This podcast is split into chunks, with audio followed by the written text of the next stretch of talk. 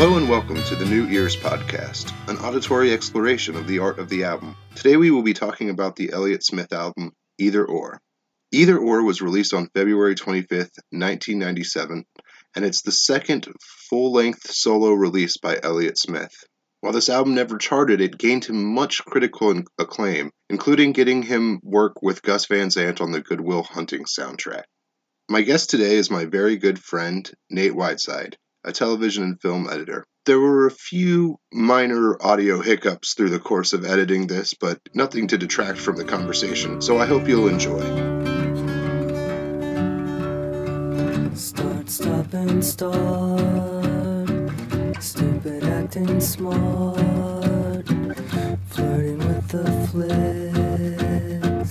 Hello, everybody. I'm here with Nate Whiteside, and we're about to talk about the album you just heard me give you some information about. But before that, hey, Nate, why don't you go ahead and, and tell anyone listening whatever you have to promote or draw attention to? Sure, sure. Uh, hi, everyone listening. Hi, Jonathan. I'm an editor. I work um, mostly on like independent film stuff. I listen to Elliott Smith, who I like a lot. Recently, I've been assistant editing on some stuff. Um, a couple of things that um, got into Sundance, a movie called Frank and Lola, and I just spent a couple days working on a movie called Morris from America, uh, which a friend of mine, uh, Sarah, produced. Quite good.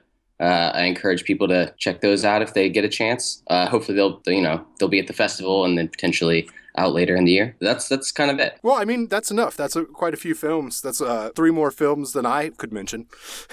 um, well, that's great. Well, then let's, why don't we just go ahead and jump right into the subject at hand? And that would be Elliott Smith's Either Or. Yeah. Now, I have a question for you that I want to take. Well, before we do that, why don't you go ahead and tell anyone who's listening what your personal history with this album is, and then I will I will do the same, and then we'll get into more stuff. Sure, sure. I mean, it's just this is an album that I've listened to since I was, you know, in high school, and obviously a lot of people, my my musical taste, I think a lot of people's musical tastes are. It's kind of where they're fully formed. It's where they take roots when you're, you know, in your teenage years, and so it's something that like I, it's an album that I listened to a lot when I was moving around after college as well. One thing that I loved about it is it has a great sense of kind of of places um, I lived in Portland, where Elliott Smith lived for a long time. I listened to this album while walking around the city a lot. I don't know. It's it's obviously a very personal album, and kind of made me think of you know things that are personal in my life. So No, totally. I completely understand. I will note that I think the first place I ever heard Elliott Smith was as a passenger in your car.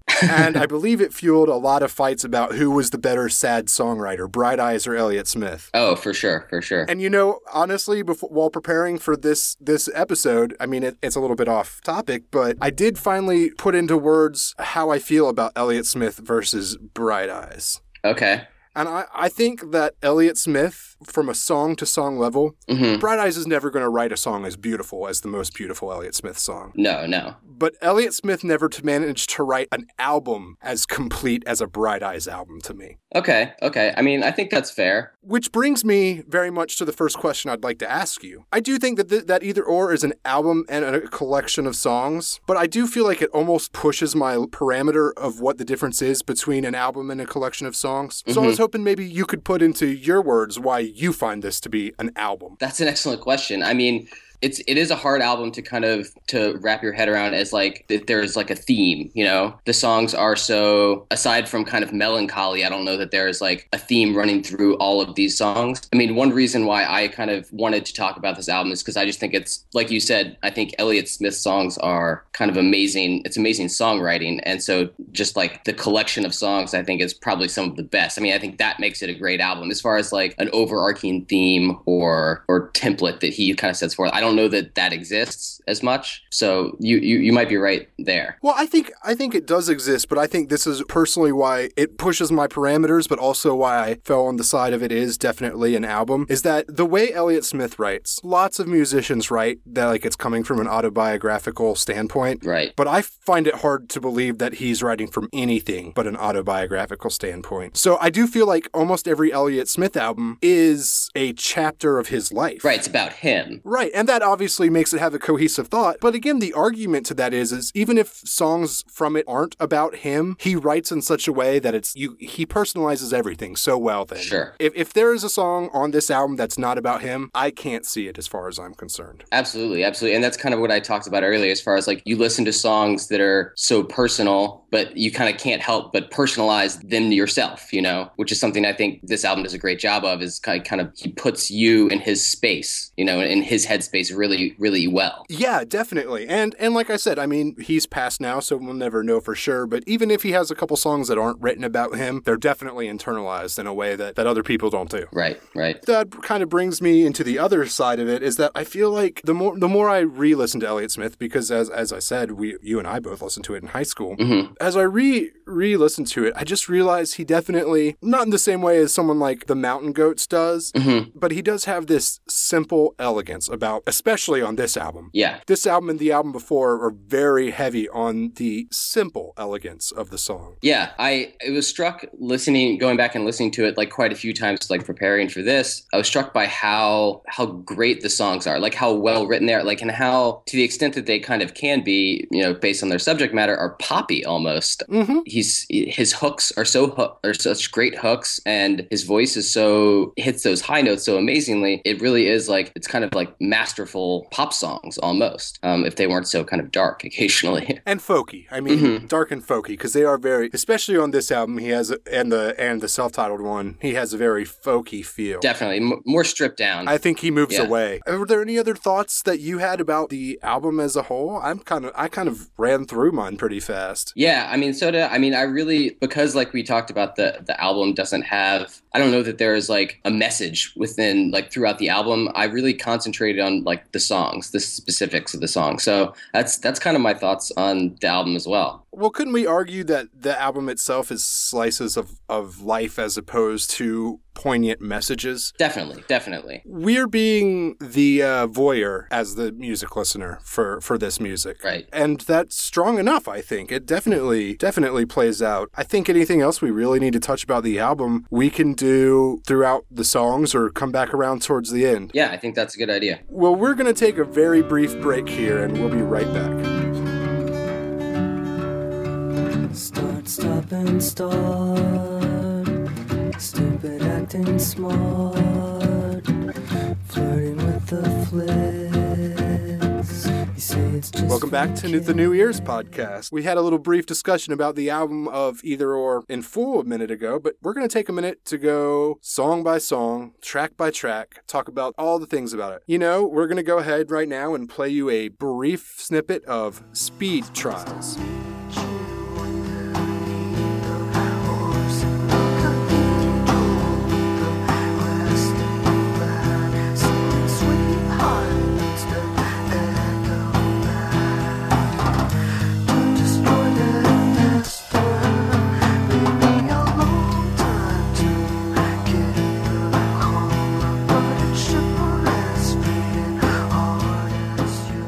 It's just me, but it's really hard not to see this song as anything but substance abuse. I, I agree. I mean, and it's going to be the case for a lot of these songs, I think. Yeah, one thing I noticed uh, in a lot of these songs is uh, Elliott Smith uh, talks to you, the listener, a lot, and I, I and I wonder when he's saying you, is he is he speaking to himself when he's singing? And that really, you know, that makes me think about like the substance abuse problem, that, and that's what he's talking about. In this song, I, I wonder, it's kind of like he's he's being kind of pulled down, you know? No, I totally, and and it's great that you brought that up because my notes for this song, I was like, this song is either in second person, either every time he says you, he's talking to him, Right. or it's someone in a relationship with him talking to him. You know, and it could be the other way around. He could be talking to someone he's in a relationship with. But the you, to me, doesn't, in most of his songs, I mean, he's definitely directing it at the listener to evoke a feeling, But you feel like he's talking about him, that he's talking to himself as well. if not more so. Yeah, definitely. And I, I, one of my other notes for this song is, you know, in the the vein of that, it's hard not to see this as substance abuse. Is that beneath the horse? That's got to be a euphemism for heroin. I can't imagine it as anything else. and that beginning is kind of what I was talking about. Like he's trapped underneath something, you know, that he he is trying to get out from underneath it. He is being brought down by this thing. Yeah, no, totally. I will. I'd love to point out lyrics are pretty important to me, but some of these lyrics I hadn't paid as much attention to, or I guess I just didn't have access to as much as I do now. And one line I never quite heard right, and I don't even remember how I heard it. I almost ignored it. But one line that I never really noticed before, I heard the second half of it, but I never noticed what the first half of what he was saying. But I love this line when the socket's not a shock enough. Mm-hmm. Right. Yeah. I think it's a beautiful little piece. There's nice, like, kind of interior rhyming there with ah, the ah, and shock and socket. You know, And it's it's a pretty good uh, metaphor, I think. for sure. The other line that I really enjoyed in that same verse is, uh, "You're such a pinball." It's such a great, like, kind of image of someone kind of being spun out of control, like against their will. They're being hit, and they they have no nowhere to go. You know, they just keep hitting walls, and and they're not really in control. Yeah, they're just bouncing around aimlessly. For sure. You know, and I, I feel like we covered a lot of the meaning of this song pretty easily. I don't have any further notes about it. Uh, I did have I had one thing. Uh, it's kind of a, a production thing. I love. I, I kind of noticed. I don't know that I ever noticed this before, but I love at the beginning you can kind of hear a tape recorder being pressed down. It's like it's like you hear someone press the record on a tape player, and then the song starts. It's kind of a nice, interesting uh, production touch. I thought. Yeah, actually, you know, now that you mention it, I totally noticed that recently and was like, huh, yeah, it's a signifier. Yeah. It's all about to start. It's something that doesn't really those type of I don't know if you want to call it cutesy things don't show up a lot in Elliott Smith's production, especially his early stuff, which is a little more stripped down. He gets, you know, he includes more interest instruments the further on he gets in his kind of career. But I thought that was an interesting kind of little thing that he included. Yeah, definitely. Well, let's play a little snippet of Alameda.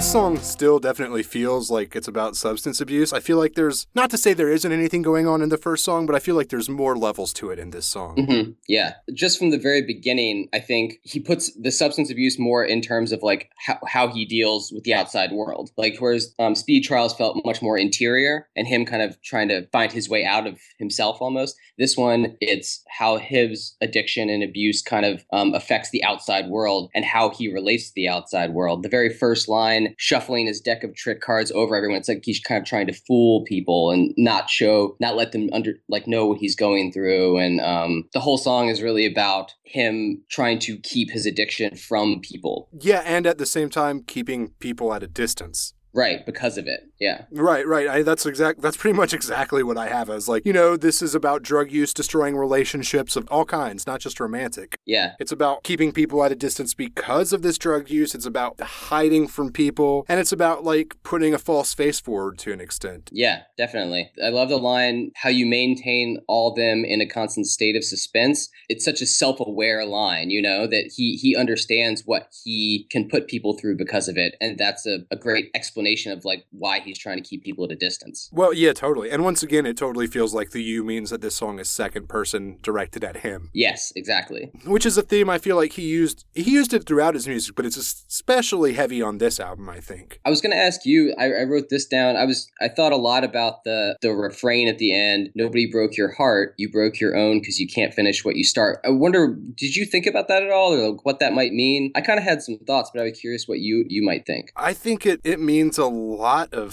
things. It's so it's such a loaded little statement in a lot of ways. To me, it's that, you know, the reason you're walking around so sad isn't because another person, it's because you you never got to where you needed to be. Right, right. Yeah, I, I kind of thought of it more like I was thinking of it again in terms of like drugs and alcohol abuse. Like to me, it, there was almost a note of like you broke your own because you can't finish what you start and what you're trying to not finishing what you start in terms of like, are you trying to like put yourself down a hole so far you can't dig out your way out of like nobody broke your heart and you broke your own because you can't kill yourself. I mean, uh, there was a hint of like a death wish sort of like to me. Well, I'd hate to agree with you, but as soon as you started saying that point, I was like, yeah, I see that too. and and it's part of me you know i didn't want to think that you don't want to like attribute future events to the song lyrics, but um, it definitely jumped out at me. Yeah, and that definitely gives this whole thing a different, not a different meaning, but it just casts a different feel on it. hmm Yeah. But it is, it is a kind of a loaded statement because it could mean a lot of things. hmm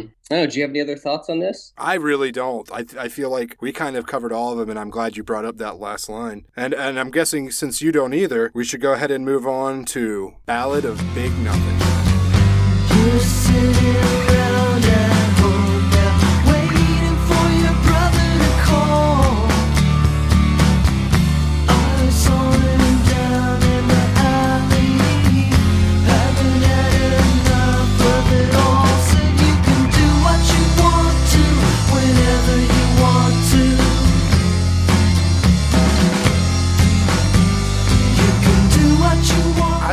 A, this song, more than the last two, feels a lot more open to interpretation. Uh huh. And while some of my interpretations do lean on substance abuse, again, I don't feel like that's exclusively what this song is about. Okay. Uh, it does feel like, and this is where where it can both simultaneously be about substance abuse and it's and not. My biggest note for this song is it, feels like it's about the moment people either actually give up on you or that you feel that people have given up on you. Right. It's very nihilistic. It seems like almost ob- obviously this, the title of the song, "Ballad of Big Nothing." You know, there's nothing there, and I, I agree. It seems nihilistic because there's such a you can do what you want wherever you whenever you want to. Like there's no consequences. There's nothing. There's nothing to. There's no one to you know let down. There's no one to to stop you. I love that the last part of the last line of the song kind of undercuts that whole that whole idea of you can do what you want to because he says whenever you want you can do what you want to whenever you want to though it doesn't mean a thing it's like the whole song has been kind of not freewheeling but allowing you to to do do anything but then in the end he says but it doesn't matter Right. Just what's the point? Yeah. Great, you, d- Yeah. you did it. What what now? But then there's like a lot of lines that are like things that make me feel like it is about people giving up on you for sure. Because there's that line about like I saw your brother down in the alley. He had had enough of it all. yeah right Little things like that. I feel like it's like oh, people are tired of me and my problems. yeah This is a little bit more upbeat than the last two songs. I feel like this is the first time that this album takes a little less somber of a turn musically. Yeah, and that's kind of like again, like I mentioned, how it seemed almost in comparison to the first two songs, like free freewheeling and carefree, like like he's kind of let loose a little bit, and then he undercuts it with that last part and kind of brings it back down to a little, like you said, some nihilism.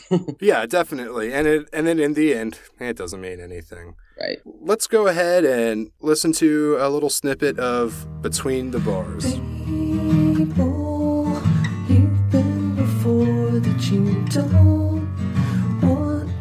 around anymore. That push and shove and won't bend to your will. I'll keep them still. Drink up, baby. Look at the stars. I'll kiss. Madonna has covered Between the Bars. Is that right? I don't think I knew that. Madonna was asked what song of the last like 30 years she wished she wrote, and she said Elliott Smith's Between the Bars. That's incredible. Yeah, I mean, it's something, right? Yeah. I don't think it's a very good cover, but it's amazing that it happened.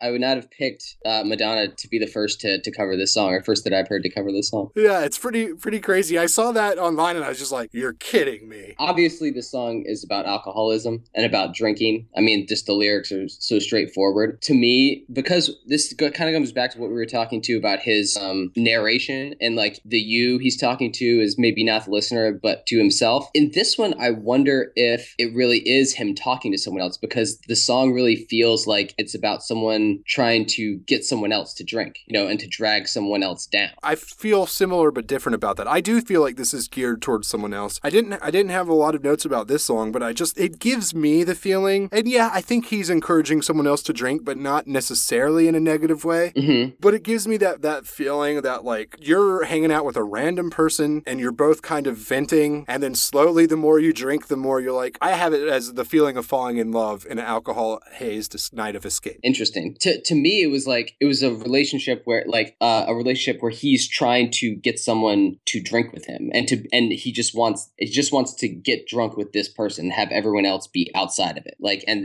so you're kind of trying to like have them be yours and this is the way to do it by getting them to drink with you and, and to get drunk, you know. I, I wrote down this line, people you've been before that you don't want around anymore that push and shove and won't bend to your will, I'll keep them still. I'll keep them still. Like I like what does this still mean? Is it like I'll keep them quiet? I'll keep them outside of our relationship, what we're doing here, you know? Uh, again, I, I that's exactly kind of how I see that, and but, but I'm interpreting it more towards what I was saying. It's just like you know all those things that you're trying to get rid of. Let's not worry about that. Let's drink. Let's look at the stars. I'll kiss you again. Absolutely. I mean, and, and so it's it's interesting that like he's trying to get this person to to be in this space with him and just him, but also acknowledging that it's it's kind of a prison in and of itself. I mean, that's got to be what the bars are. I'll kiss you again between the bars. Like to me, it's like prison bars or a cage. You know, they're, they're kind of locking themselves away in this stupor a little. I, and I think that speaks for the beauty of the dual use because it obviously they're like bar hopping too. Okay, yeah. I you know I didn't even really think of that. I always kind of I always thought of them as like actual bars. See, I always thought we're we're sharing a drink in between going to the next bar.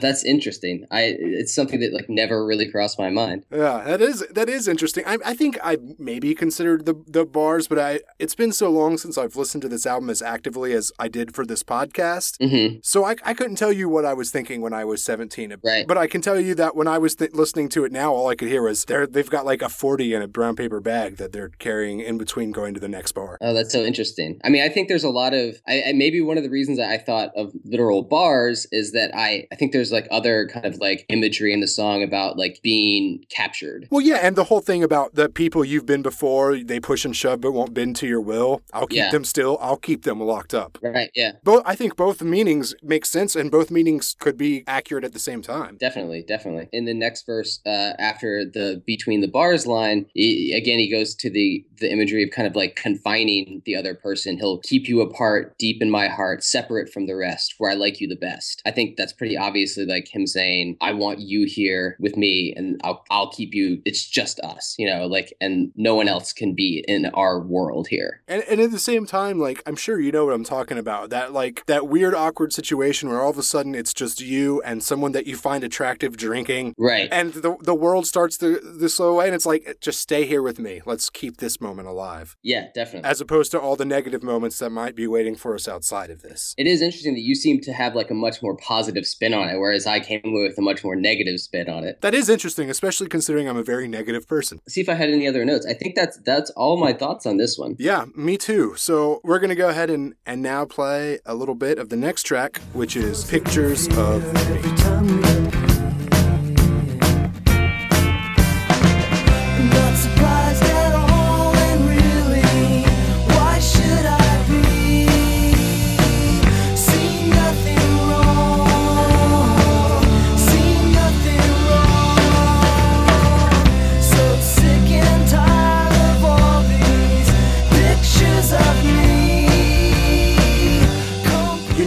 Usually on this show, we like to pick the three songs on the album that we think are the standout tracks, and this is the first stand- standout track of this album to me. I love this song.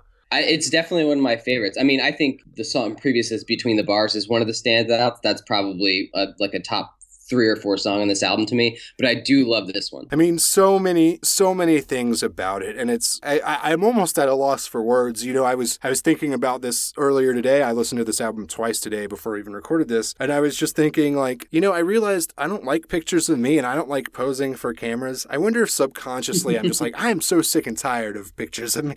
Like, I feel like I feel like maybe somewhere in the back of my mind, because of this song, I'm like, yeah, I don't want to see these pictures of me, these symbols of something I was before. Yeah, I think I came away again, kind of listening to the song, trying to figure out like where this fit into his his psyche, since so many of these songs are kind of about that. Like, I I really I zoned in a lot on the the line. So sick and tired of all these pictures of me, completely wrong, totally wrong. It just made me think of like what maybe like not literal pictures, but like people's impressions of him. You know, like that like he's maybe becoming like a more famous musician, and maybe people are talking about him in certain ways or how he's portrayed in like articles or after shows or you know like to me it was a lot about like other people's impressions of not only him but maybe other people's impression, impressions of addiction and you know and like how they get it wrong a lot of the time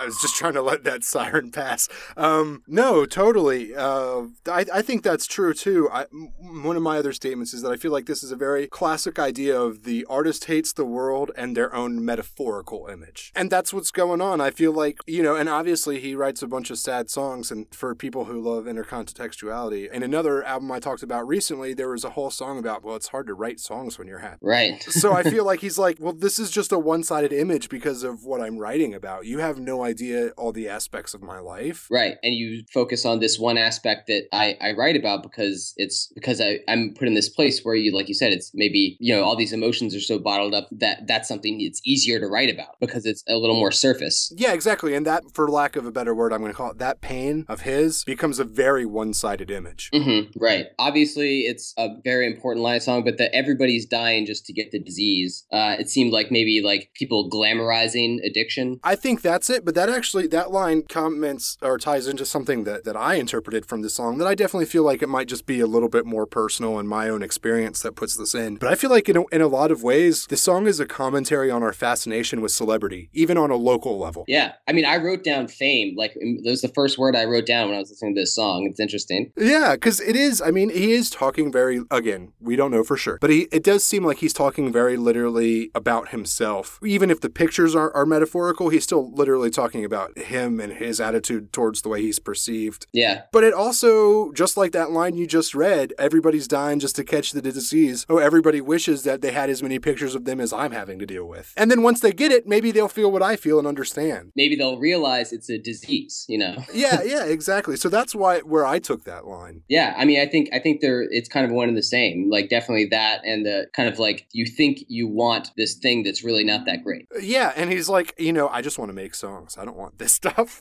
Right. I wanted to point out a small thing. You know, there's not a lot of um, not a lot of four letter words in Elliott Smith songs. They're you know they're not littered with them. But like to see me down on my fucking knees. I love how he punches the the fucking like he kind of relishes it. It's a kind of a, a great lyric that he sings and a great way that he sings the lyric. I think that's a, a hallmark of his work in general. Is he he is understated a lot more times than he has to be. hmm He'll pick, and a lot of times it is with profanity, but there are other times when it's not necessarily profanity, where he'll punch a line in just the right way. Yeah, he kind of relishes it. You know, if he if he thinks it's particularly If it's like cutting or meaningful. right, right. I mean, at least that's how it feels to me. Like if he's either saying something that's really cutting or something that's like, "Y- you need to hear what I'm saying now. Yeah, exactly. Great, great emphasis placed on that. Yeah, exactly. And and that's one of the things like I was saying, that's one of the things about his whole vocal style is because he is very understated a lot of the time. So when he does pick those moments, they carry a little bit more weight. Definitely. I think we've covered about as much as we can about pictures of me. All right. Uh, Uh, let's go ahead and move on to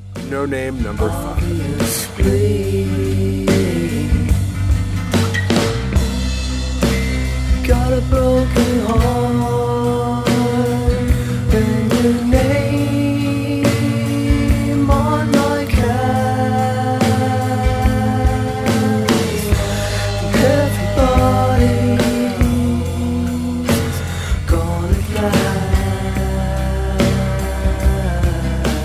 Gotta say, I don't have a lot to say about this song because, in many ways, for me, I felt like this song was like a summation of the first three songs. hmm We talked uh, over the last one about like what songs we think are probably the you know our favorites on the album or the best the album. This is one that I it's maybe my least favorite on the album. I'm not really sure why. Part of it may be the, the title of the song, No Name Number Five. He has and on his, his first album, Elliott Smith had four no name songs. One of which I think is probably one of his best songs. So I can't. I, every time I see the title, I want to be listening to that one instead. Oh no, I was just agreeing with you. I know exactly. I mean, we may be talking about a different one, but one of the untitled songs is one of my favorite Elliott Smith songs, and the rest of them I don't like so much. right yeah that being said i i mean i think this is you know songs a lot about becoming at peace with being alone obviously there's a lot of images of like no one's there anymore Every, everybody's gone Which is why I connected it back to the Ballad of Big Nothing for my meaning, you know? yeah and then he says after the because everybody's gone at last don't get upset about it no not anymore like to me it's like saying like like I don't I don't care anymore. Like I'm kind of like I understand that I'm alone now. That's kind of like you're kind of hitting rock bottom and he's got nowhere to go. And that's kind of it. Like there's just no he understands where he's at, you know. Totally. And I'd like to say that even without feeling like this song is a summary of the first three songs, I do feel like musically the song has this feeling of reflection. Mm-hmm. Yeah. Like it just feels like it's a song that's made to think back on stuff. I that's all I've got for this song. It's it's again not one of not one of my favorites on the album. Yeah, it's probably one of my my lesser songs on this album for sure. But you know what? Let's go ahead and move on to one of my other standout tracks. Absolutely. Let's go ahead and play a little bit of Rose Parade.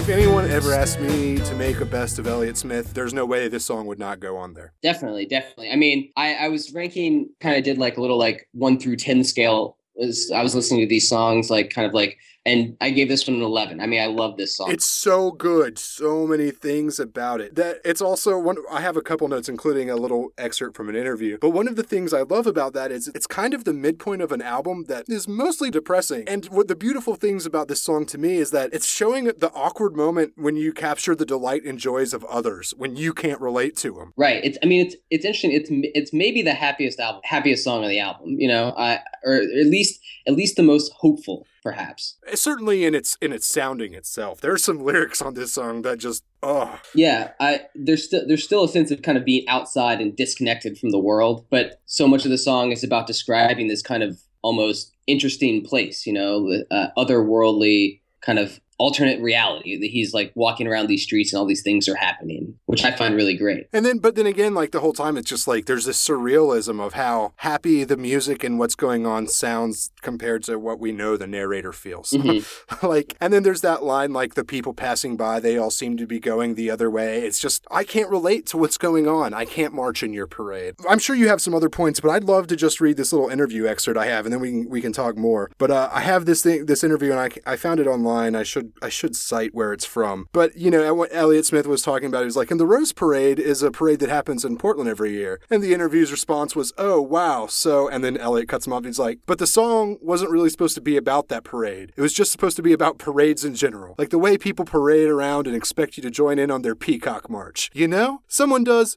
we're looking good. That kind of attitude. It's like people get fucked over a lot by sort of trying to parade around as something that they're not really. But they can be for a long while. Uh, but then it all goes wrong. They go on to talk about how the Duracell bar- bunny isn't the one that marched. But like I think it I think it's funny. Also, this is like one of three songs I know where they reference the Duracell bunny and what they mean is the Energizer bunny. Really? Yeah, there's a there's a Captain J- Cap'n Jazz song where one of the last lines is "Keep on running, little bunny, keep on running." All that Duracell sold during the Super Bowl. Interesting. But I, I think it's funny how he's he's like almost literally talking about parades and how you and I have metaphorical meanings to it. But he's just like, yeah, you see these people parade, and you're like, screw you. I mean, it is like what I was saying, like how the lyrics really just describe what's happening on the streets. Like it's one of the more literal songs on the album. Literally just describing guys on walking down the street, or a dog, or trading a smoke for a food stamp dollar, which is a line I love. or the the musician. I love that the trumpet's obviously been drinking because he's fucking Yeah. up even the simplest line. Eh, They say it's a sight that's quite worth seeing. It's just that everyone's interest is stronger than mine. and that's that's where the kind of the more melancholy creeps back into the into the lyrics i think i mean i really think the lyrics aren't that sad until you, you have those those two lines it's just that everyone's interest is stronger than mine when they clean the streets i'll be the only shit that's left behind I think it's the juxtaposition of the sad and the happy. hmm right And I feel like that's what makes the song so beautiful is that he's, again, the, according to the way I see it, he's surrounded by this beauty and this fun, and none of it makes sense to him, which is fine. I, I feel that way plenty. definitely You know, we could keep talking about how awesome this song is for ages, but I don't have anything of value to add to this part of the conversation. yeah i i think that's it for me Let's go ahead and hear some of Punch and Judy. Driving around up and down Division Street. I used to like it here. It just bums me out to remember. Can't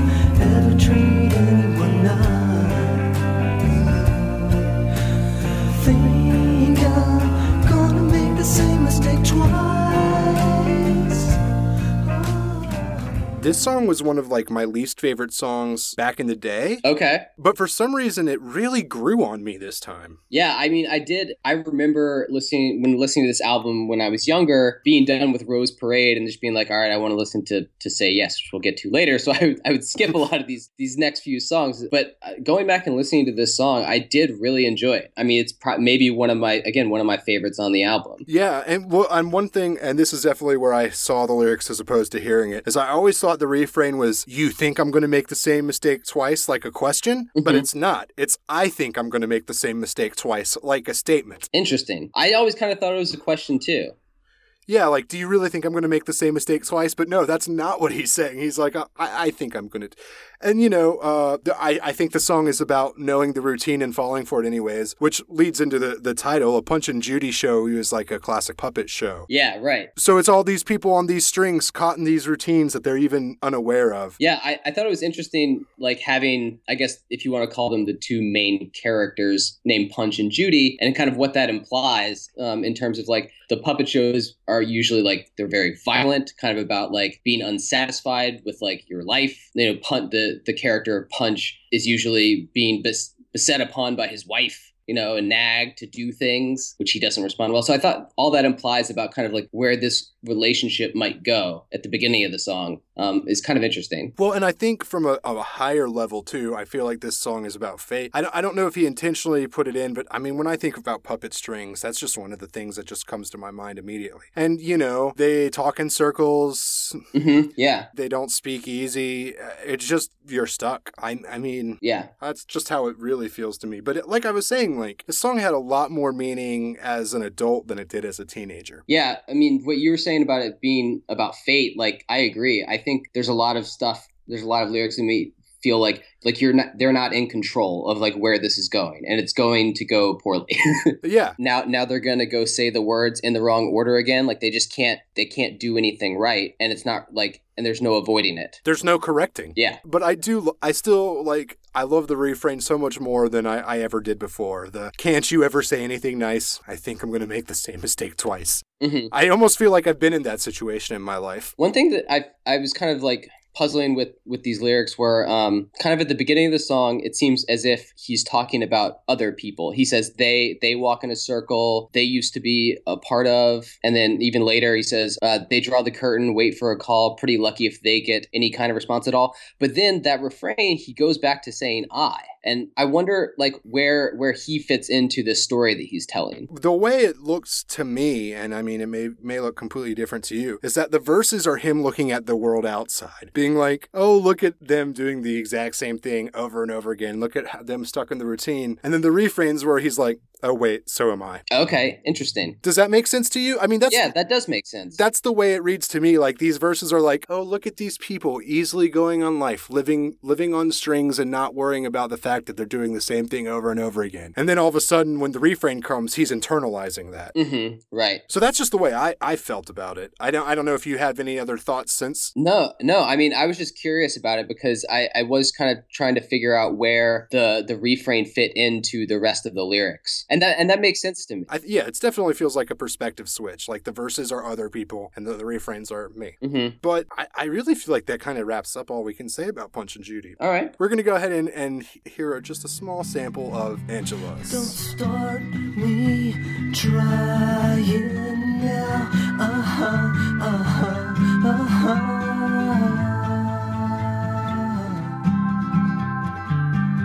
Cause I'm all over it, Angela.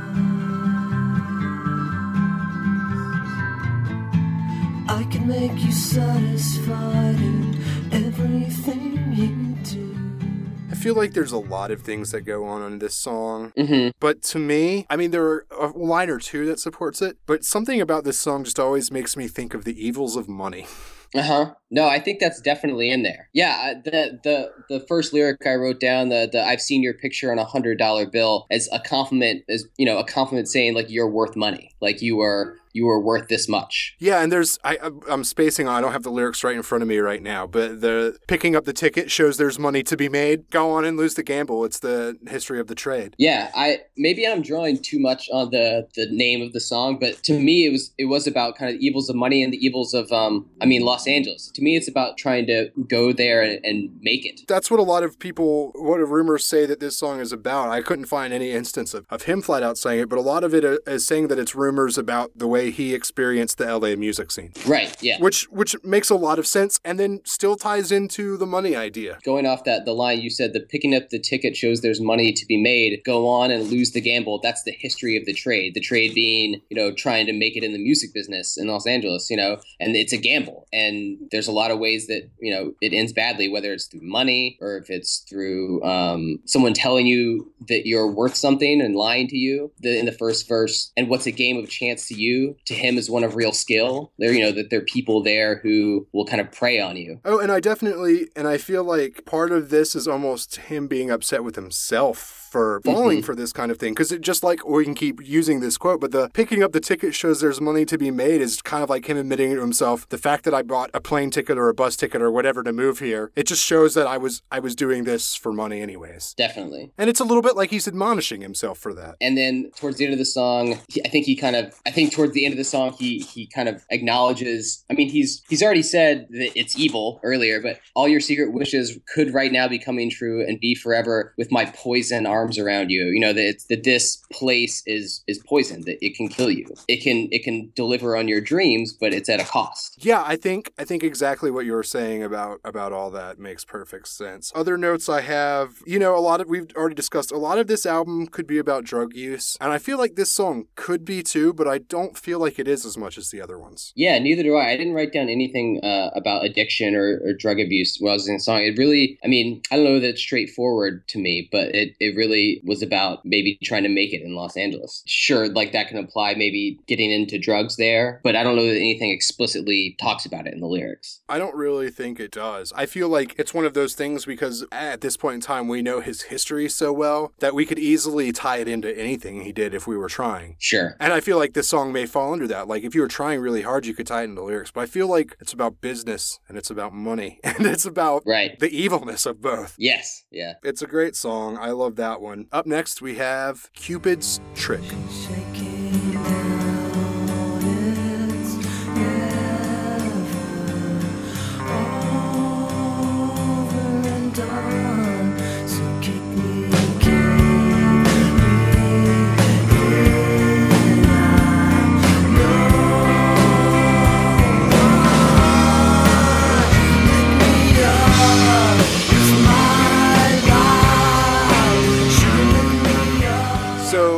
Usually I'm really good at remembering song titles and remembering songs by their titles. When we started this project, I was like, Cupid's Trick. It's the only song on this album I can't remember, but I remember I never liked it. That's it. I, I'm glad you said that. This is the other one that I, I, I think, along with No Name Number Five, was kind of my least my least favorite. Well, the funny thing about that is, is after I, like, the first time I sat down to listen to this album again for, for this podcast, Mm-hmm. I got to this song and I realized, oh my god, I parody the refrain to this song all the time and never realized it was this song.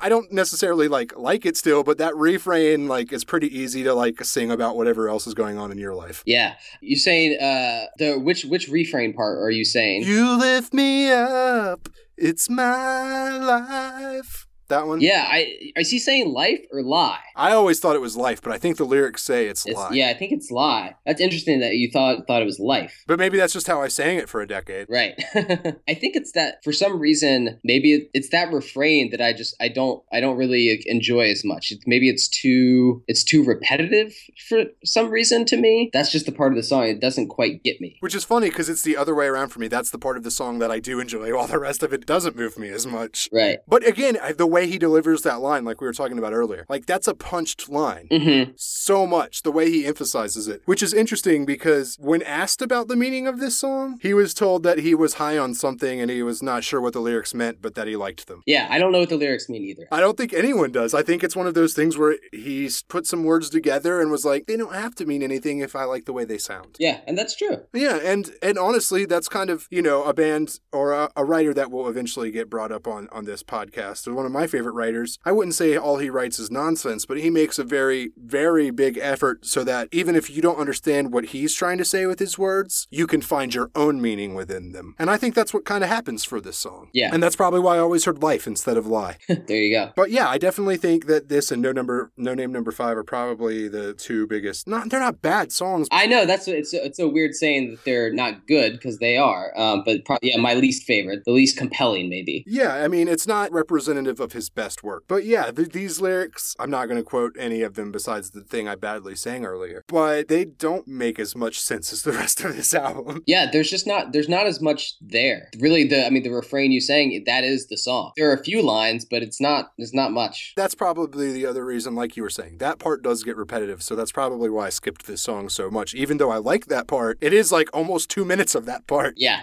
definitely. But yeah, so we're gonna go ahead and we're gonna listen to 2:45 a.m. It's 2:45 in the morning, and I'm putting myself on warning for waking up in an unknown place with a recollection you have erased. Looking for somebody's arms to wave away past. Well, I'm not going to put this on my standout tracks. I'm pretty sure this is the song that made me really appreciate Elliott Smith to begin with. Why is that? I don't know because I eh, I'm an insomniac, so 2:45 in the morning Huh. and being confused made sense to me. Right. No, it's just.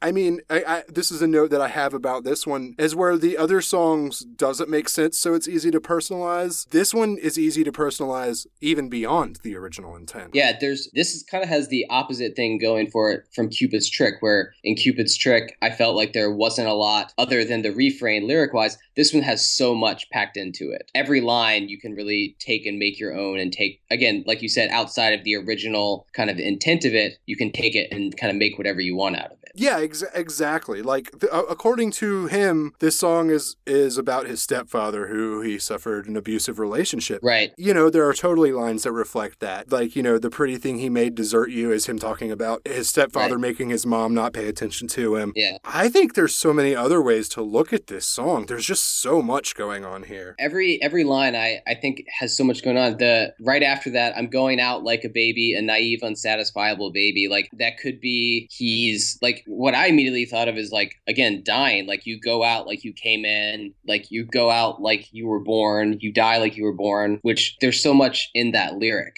Um, and then the a naive, unsatisfiable baby. It's like there's no way he can know. I- I'll cut you off. But what you're saying makes a lot of sense to me because that's kind of always how I interpreted it. Like I was saying, you know, like I've I've suffered from insomnia for a large part of my life, and so like at 2:45 in the morning, unless it's like a weekend or a party, you've got nothing to do but sit with yourself. Mhm. Especially if you're not in a relationship or anything, you've got nothing to do but sit with yourself and you. And it's just you. Yeah. And the thoughts of the day may be sticking with you, but the causes of them are gone. You're really just stuck with, with your thoughts and you, and that's it. Yeah, definitely. This this song also has another case of um, him kind of punching the "if you say shit now, you'll do it out loud." Yeah. uh, the way he the way he punches that line is really great. Yeah, exactly. And I don't know. It's there's so much. And obviously like 2:45 in the morning is pretty uh you just got home or just got to some place after a night at a bar. hmm Like you can look at this in so many ways. Yeah, I, I think I think overall it was kind of like it being you know the 2:45 a.m. title. It's kind of like I imagine like it being late at night and you're by yourself and you're kind of dealing with all this pain because that's kind of the only time you can do it when you're up during the day and you have errands to run and you're around people and you don't have time to deal with a lot of like of pain that you have and kind of the only time to do it is when you're by yourself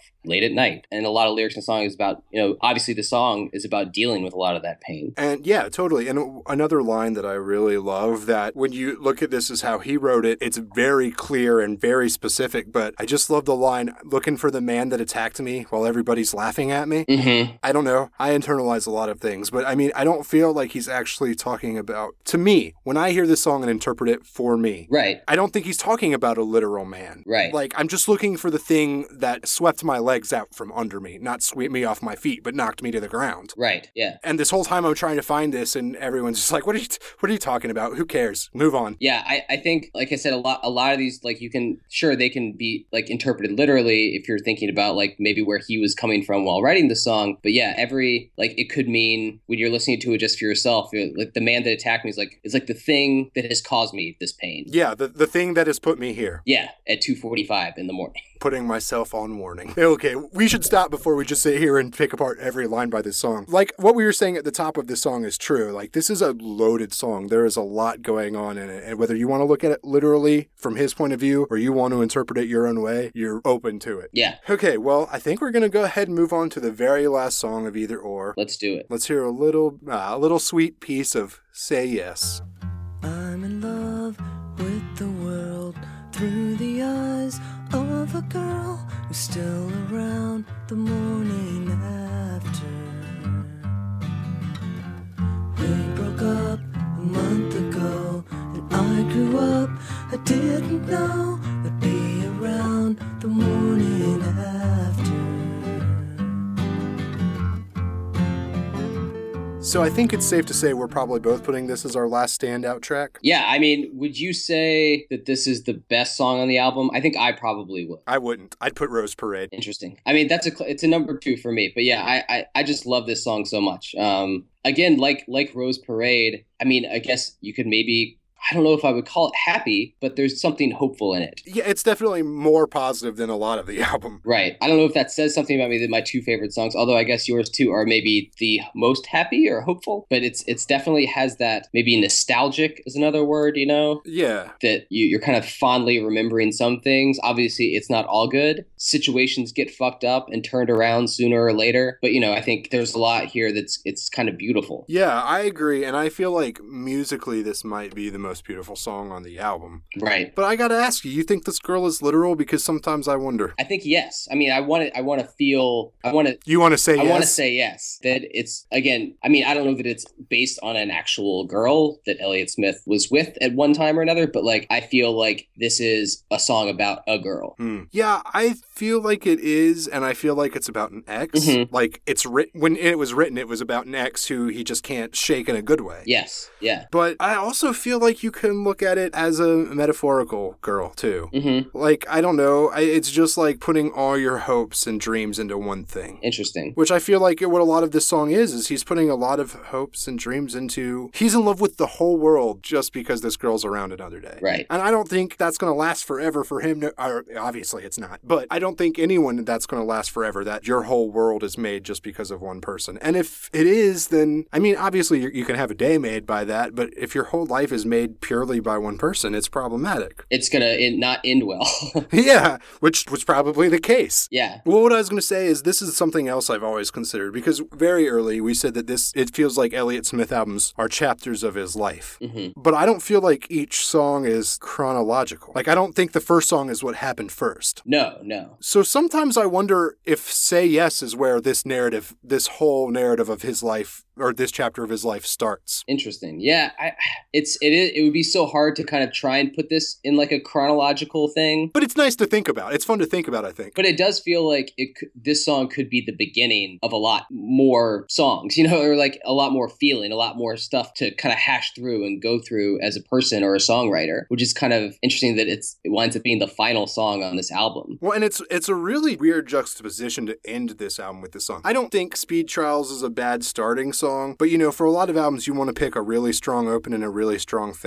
Yeah. And I, I think he just decided I'm going to put my most beautiful melodic song right at the end. He was more concerned with finishing this album than he was the sequencing at the start. Right. Do you do you think that um, I don't know that I ever read or heard him talk about this song specifically. Do you think he felt that this was the best song? Do you think it was a conscious decision to put it last, thinking it was one of the the, the standout tracks? I- I think that's a better question. If he liked it or if he thought it was a standout track, I guarantee you, before he ever released, he got notes being like, "That song could get radio play. You could get on movies with that song." So, and I feel based on like the few things I know about him, that probably pissed him off a little bit. Mm-hmm. Which might be why he's like, well, then I'm going to put it at the very end of the album. The very end, yeah. You had to sit through the whole thing before you get there. But then again, Yeah. that's just hearsay. That's just f- from my understanding of the situation. I don't know. What do you think? Yeah, I mean, I he must he must have had some some kind of notion that it was at least again a standout song, if not a great song. I don't know that you can ever think, you know, as an artist, if you think something you do is great. I don't know if that happens. um, I think it does, but those artists uh, concern me. Right, yeah, they're they can be problematic, but yeah, to make it to make it the last song, I think he must have yeah felt that it was important to end on this note, which makes me uh, consider it all the more, I suppose. Maybe I'm confusing this with a different album, but I feel like even Full Circle, you kind of hear a little production noise after this song. I you know I don't I don't remember now. Um, I feel like there's like a weird string pluck, like you're setting the guitar down and hit the string wrong. Yeah, yeah, that's possible. I mean, our audience just heard it, and so they're probably like yelling at us and telling us we're idiots. But we didn't just listen to the full song; we just heard a clip. So yeah, I, I do, I, I do think that he kind of put this one last intentionally. Like this is the song that most of the people are going to buy the album for. So hide it back here at the end. Hmm, yeah, And I think it's a great way to end this album too, because like like we've said, this is a really dark album. So ending it on a positive note is probably a smart way to go yeah, other listeners and, and friends may know that I, I struggle with depression. And on days that depression was really bad and I'm listening to this album, it can be really weighty. yeah, yeah. You can kind of really wallow in it. So I think it was intentional to be like, well, let's let's not make their last thoughts like make them want to pull their own heart out. Yeah, which that kind of goes back to like when we started this podcast, we are talking about kind of like the album as a concept or as a whole, and we we both kind of said that well maybe it's really just a collection of great songs. Putting this at the end is a very album thing to do, like talking about saying like if they've listened to this whole album all the way through and I've kind of put them through the ringer with some of these songs, give them this little bit at the end that's again maybe hopeful and sweet. Uh, Yeah, definitely. And uh, with that, let's go ahead and say I'd like to say, unless you have anything to say specifically about say yes, let's let's go full circle and talk a little bit more about the album and Elliott Smith before we close. Okay, I mean, do you have anything else you wanted to say about Say Yes? no, I, I think that was it. But yeah, I think as we talked, it- I do I do think that this is an album and not a collection of songs. And I do think it's because of conscious sequencing. hmm Like we were saying, Rose Parade kind of comes up in the middle of the album. Yeah. It's kind of like, well, you've been listening to a lot of dark and dense stuff. Here's something a little less dense. Yeah, yeah. So, and you know, obviously the autobiographical nature makes it very much feel like a slice of his life. hmm Yeah. One thing I got to ask is, and and for listeners, really quick, I'm going to go ahead and restate. For me, the best songs are "Pictures of Me," "Rose Parade," and "Say Yes." Interesting. I, I think I'm probably going to go Rose Parade, Say Yes, and maybe Punch and Judy. Uh, I, I really loved it listening to it again. Like, I, I probably listened to the album three or four times uh, over the last month, kind of like thinking about this podcast. And I, I found myself like actually going back and just listening to that song by itself, like not even through the whole album. Well, yeah, like we were saying when we were talking about that song, I definitely did not appreciate that one as much when I was younger, but have developed a much greater appreciation of it. Yeah. I want to I want to say something that may be controversial now that we're winding down this conversation. With the exception of Roman Candle, this might be my least favorite Elliott Smith album. Wow, that is very controversial. Uh, yeah, I was like listening to it. I was like, "This is great," but this has very few of my favorite Elliott Smith songs. Yeah, I, I kind of forgotten I had, you know, I suggested this as an album to talk about because I listened to it so much like growing up, but I, I did forget how many how many songs I love that aren't on this album,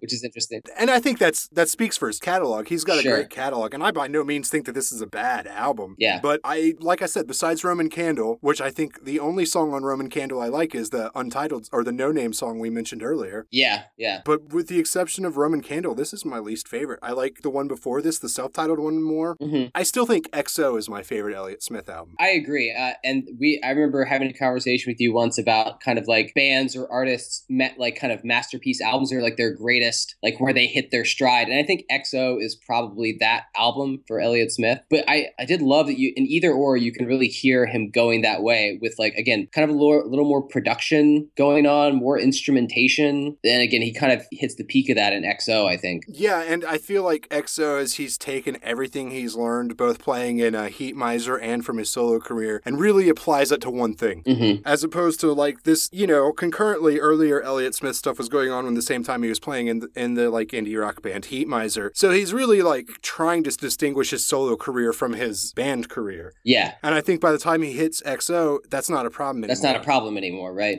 That's interesting that you saying that about the album being one of your least favorites. I wonder how much in my mind, and maybe in yours too, this album is propped up by those two great songs, um, Rose Parade and Say Yes. Like how much of the album in my mind are those two songs? I think a lot of this album is propped up in my mind just for pure nostalgia. This was the first one I got. This was the Mhm. first one I heard as a complete album. Like that stuff will stick with you no matter what. Hmm Oh, one thing that I, I, I kind of looked into when I was doing some research and that I, I kind of, I guess, meant to say earlier is talk about is the title of the album, Either Or, which is, I guess, it's from a book uh, by Kierkegaard, uh, also called Either Or, uh, which I was looking up um, on Wikipedia, obviously. Where everyone gets all their information, um, Right, right. And either or the book, it's just I'll just read this quick. Portrays two life views: one consciously hedonistic, the other based on ethical duty and responsibility. And so I wonder, like, obviously the title is like either or. It's a lot about duality, and a lot of these songs we talked about him. It's about him kind of dealing with perhaps his substance abuse and addiction, and kind of like balancing, figuring out how to live a normal life, or if he even can. Or to balance his obligations to other people. Right? Yeah. Yeah, that's a good point. You know, usually it's so hard doing a, this podcast is there's always something that I forget. But yeah, usually we do like to talk about the title at the top. So I'm glad you, you brought that back around. Uh, let me go ahead and ask you this one little uh, thought. For our listeners who listen to this album, and let's let's pretend, or we know that a few of them have never heard this album before, and that's fine. But what would you suggest to them that isn't Elliott Smith from this album? If they're like, I want this album, I want more music like this, but not necessarily Elliott Smith. but not necessarily Elliott Smith. Um, that's interesting. I would recommend.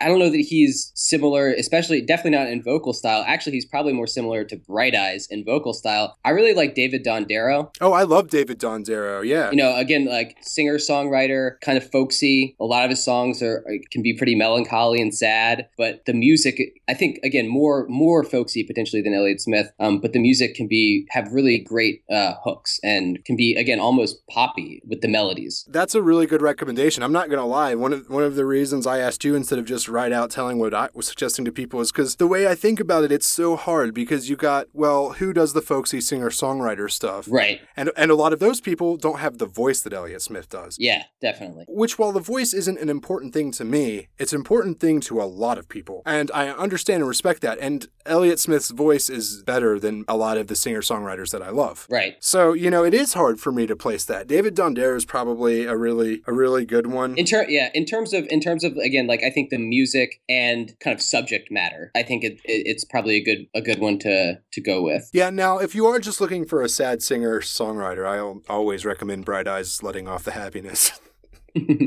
uh, but you know who doesn't these days? Actually, that's not that's not true. I think most people would recommend later era Bright Eyes, which I don't like as much. I, I think we've we've kind of really had a nice little talk about this album. I don't think there's any more room for discussion. Do you? No, yeah, I think we hit on a lot of the points that I had for sure. Thanks so much for talking to me. Definitely, uh, it was uh, it was fun. Thanks so much.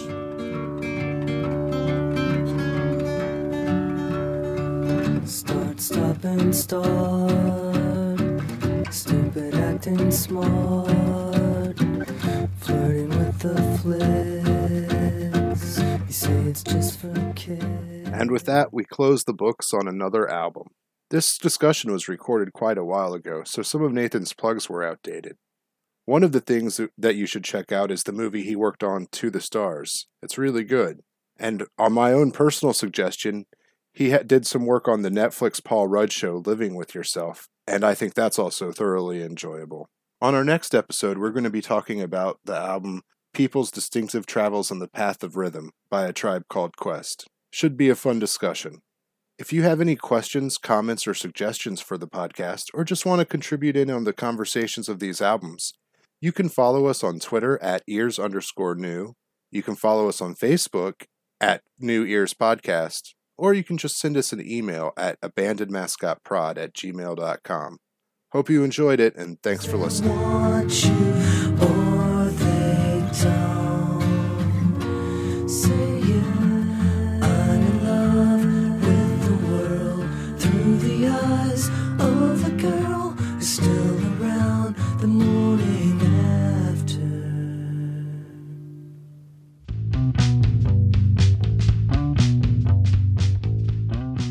This podcast is an Abandoned Mascot production and part of the Abandoned Mascot Network, a loose affiliation of podcasts for media arts creators and connoisseurs. For more information, follow us on Twitter at AbandonedMasco1. That's Abandoned, M A S C O, and the number one. Thanks for listening.